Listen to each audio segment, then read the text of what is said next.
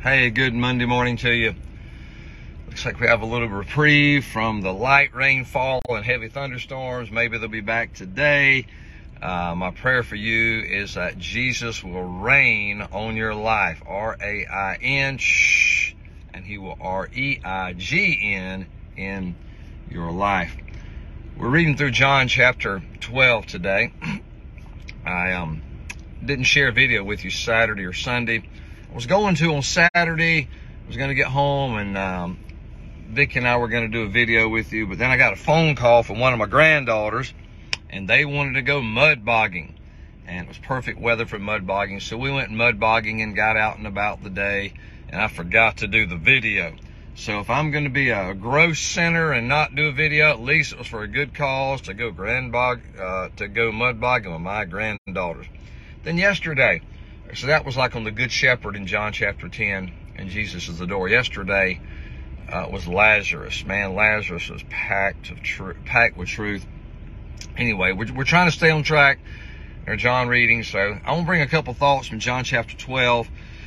Tomorrow we'll move into John chapter 13. Hope this will be a blessing to you. Remember, give a thumbs up if you like it, thumbs down if you don't like it. Put a comment in the comment section there. Share the videos with somebody if they're a blessing to you. Just want to be a blessing and encouragement to you. So John chapter 12 again is is packed, is packed.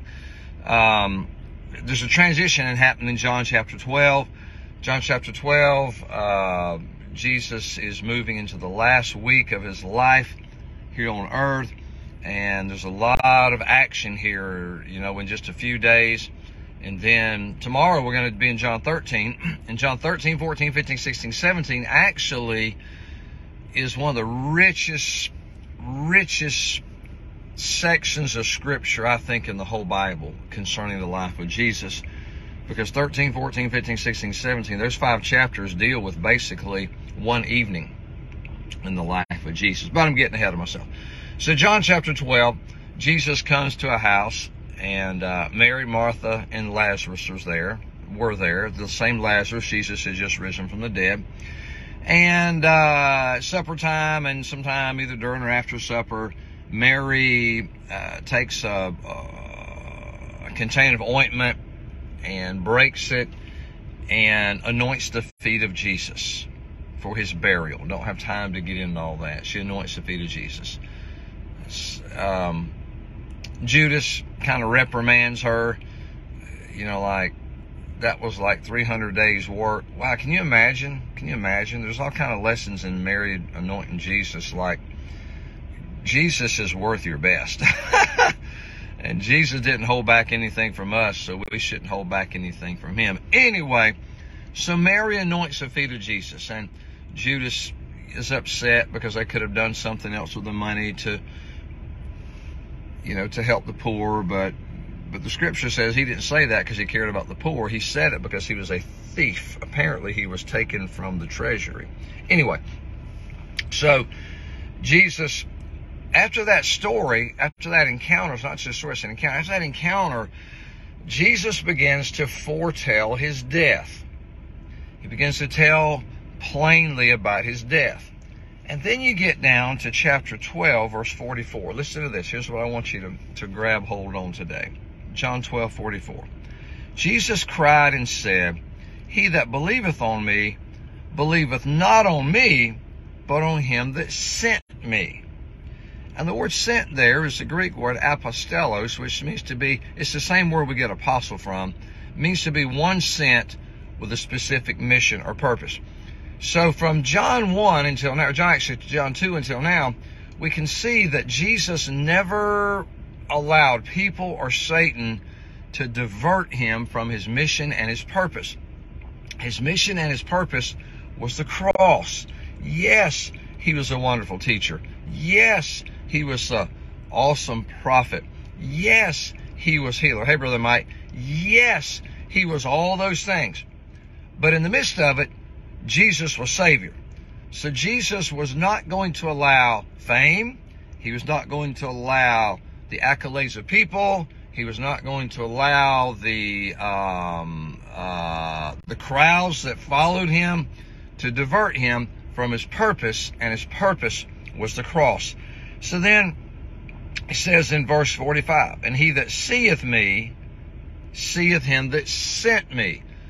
So Jesus already said one time, If you see me, you see the Father.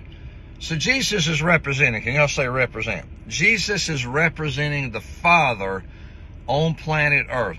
One time he said, I say what the Father says. I do what I, I, say what I hear the Father say. I do what I see the Father do. Jesus was a man on mission and a man on purpose. He that sees me sees him that sent me. Now hold on. I'm to tie this thing together. I came a light into the world. Twice now, chapter 8 and chapter 9, he said he is the light of the world. I am come a light into the world that whoever believes on me should not stay, remain, abide in darkness. Bam! When we believe on Jesus, man, we come out of darkness. Paul later said we're transferred, translated from the kingdom of darkness to the kingdom of his dear son. Watch this in the last one. And if any man hear my words and believe not, I do not judge. For I came not to judge the world, but to save the world. Did you hear what Jesus said? Jesus said, I did not come to judge the world, I came to save the world. So, here's what we have Jesus is entering into the last week of his life. He has encounter with Mary, Martha, and Lazarus. Mary anoints his feet. He moves, goes into Jerusalem. They're crying Hosanna just a week, you know, almost a week before his crucifixion. They want to hail him as a king. And then Jesus brings this teaching about his um, about his death on the cross, his imminent and soon coming death on the cross. And then he says, "I'm come as a light in the world." And if you hear me and don't believe me, I don't judge you. I did not come to judge. Listen, I did not come to judge. I came to save the world. Now, put your mind back, like hit hit the rewind button in your mind. When Mary was pregnant with Jesus, and Joseph was confused about this. They were engaged to be married, and Joseph just couldn't wrap his mind around the fact that his um, fiancee was pregnant because he knew they'd had no sexual relationship. And an angel of the Lord, an angel of the Lord comes to Joseph. An angel says, kind of like, chill out. She's been conceived by the Holy Spirit. And then he says, when, when he's born, he shall be called Jesus. Jesus means Jehovah is salvation. He shall be called Jesus. Hey, Rosemary. Hey, Rosie. He shall be called Jesus, for he will save his people from their sins. So the angel prophesied the purpose of Jesus coming. He's going to come to save his people from their sin. And then remember the story of uh, Jesus coming through and Zacchaeus wee little man, wee little man was he. He climbed up in the sycamore tree for the Lord he wanted to see. The Lord he wanted to see. Remember, Zacchaeus was a short dude. He heard about Jesus. Faith comes by hearing. Heard about Jesus and wanted to get close and experience and see Jesus. So he climbs up in a tree. Jesus comes by. Jesus, knowing all things, points him out and says, Come down from us, go to your house today. Then he gets to the house of Zacchaeus. Okay, watch this. He gets to the house. Uh, um, he gets to the house and um, he says, This day has salvation come to your house. Hey, has salvation come to your house? And then Jesus said, For the Son of Man came to seek and to save that which was lost. Whoa, why did the angel say that Jesus came? To save his people from their sins. What did Jesus say was the reason he came? He came to seek and to save. Now you get to chapter 12, and Jesus says, Anybody that does not believe on me, I do not judge. I did not come to judge you.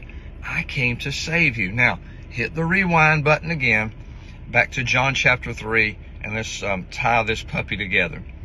The most famous passage of Scripture in all the world for God so loved the world that he gave his only begotten Son, that whosoever believeth in him should not perish, but have everlasting life. Now watch this. For God sent not his Son into the world to condemn the world. God didn't send Jesus to condemn. God didn't send Jesus to judge, but that the world through him might be saved. He didn't come as judge, he came as Savior.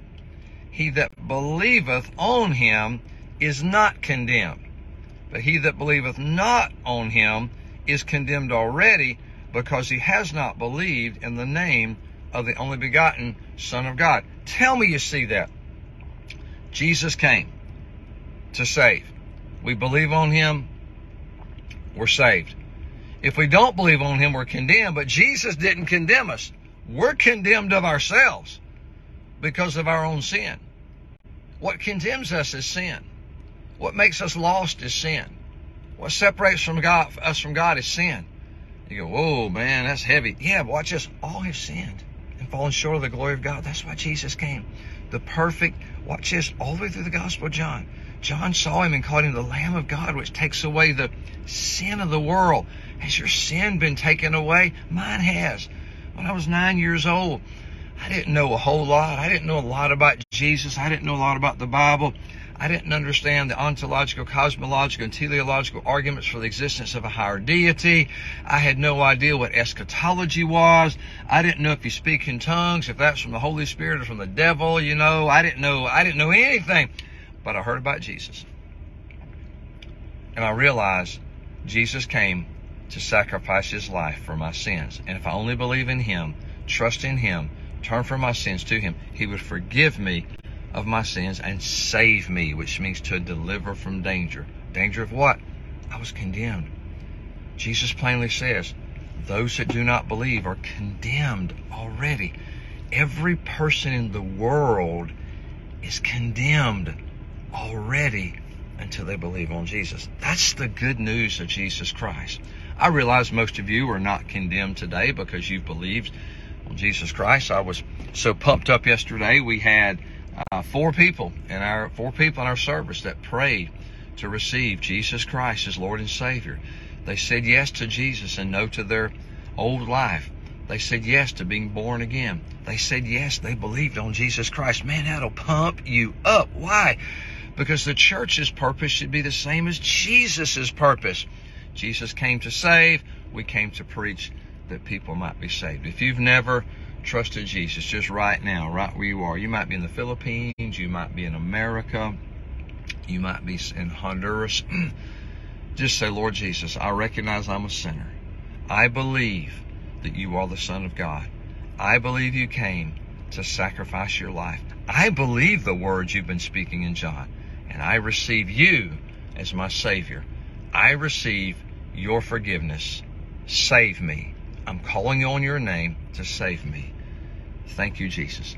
Hey, if you prayed, you just received Jesus, uh, get a hold of me somehow. Let me know. You can go to our church website, Celebration Church, uh, Celebration Thomasville, something like that. Give me a private message in Facebook. If you know somebody that needs Jesus, send us a brief video to them. And uh, man, thank you for watching. Put a comment there in the comment section. Have a wonderful, blessed, Jesus filled day.